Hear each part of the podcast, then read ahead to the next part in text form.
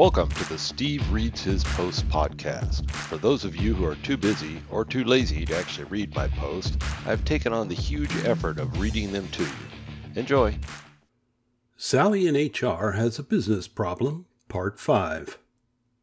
In our last episode, Sally and Art got approval from Rupert to engage a partner to help with Sally's app. Sally had sent the spreadsheet she was hoping to replace over to Forkleworks and Scott had set up a call to review their findings. The online meeting Scott had scheduled began promptly at 2 p.m. Joining Scott on the call were Iliad, Scott's partner, and from Acme's side, Art, Sally, and Rupert. Scott cleared his throat and began. So we had a chance to review the two spreadsheets that Sally sent over. We also had the opportunity to speak with your ERP administrator. Great, said Rupert. Luciana knows our ERP inside and out. She's been the administrator for over 10 years. Yes, she was great, added Iliad. She confirmed that the purpose of importing the master spreadsheet was to create employee payroll records. Luciana also confirmed that this was the only HR related function in the ERP, Scott added.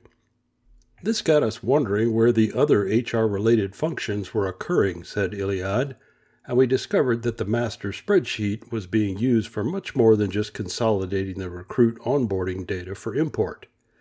Well, obviously, said Sally. We track all sorts of things in that healthcare plans, certifications, training attendance, and more. It's a critical tool for our department. Exactly, said Scott. This is why we don't believe these things should live in a spreadsheet. What are you thinking? asked Rupert. I assume you have an idea. First, said Iliad, kudos to Bob, the spreadsheet creator. He really took Excel to the limit in trying to make it a relational database. And a decade ago, added Scott, this would have been state of the art. But we are past trying to make relational databases out of Excel and SharePoint. Neither were ever designed for that.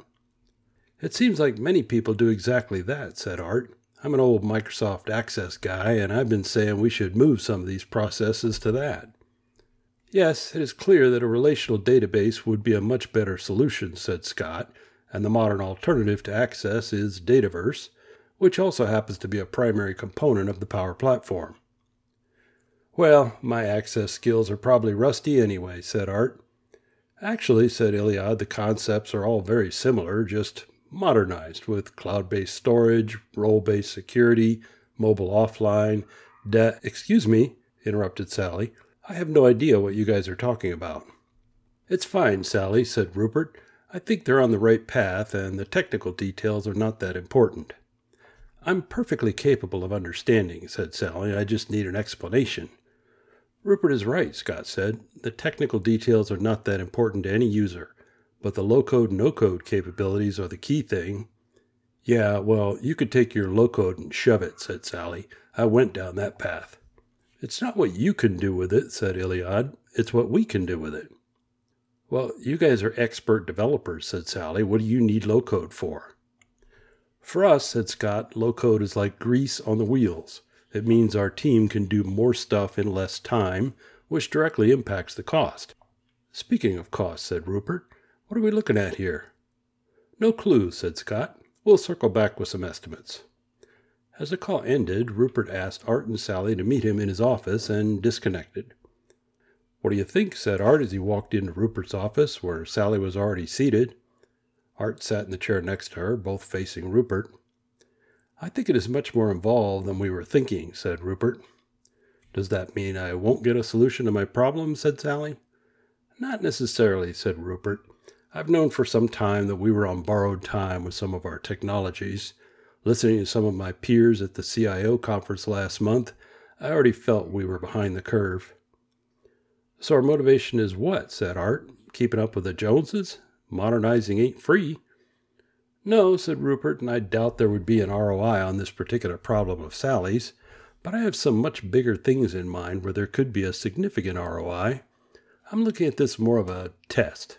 It's not a huge problem to solve, but it is moving a complex spreadsheet for which we have no support to a relational database, which does sound like the right solution even for this small issue.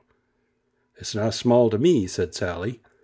I'm aware that this is a problem for you, Sally, said Rupert, but while solving it will make you happy, it will not have an impact on the organization as a whole, but I have some other ideas that would. Okay, that makes sense to me, said Art. Let's see what they come back with. Check back for the next exciting episode of Sally in HR Has a Business Problem.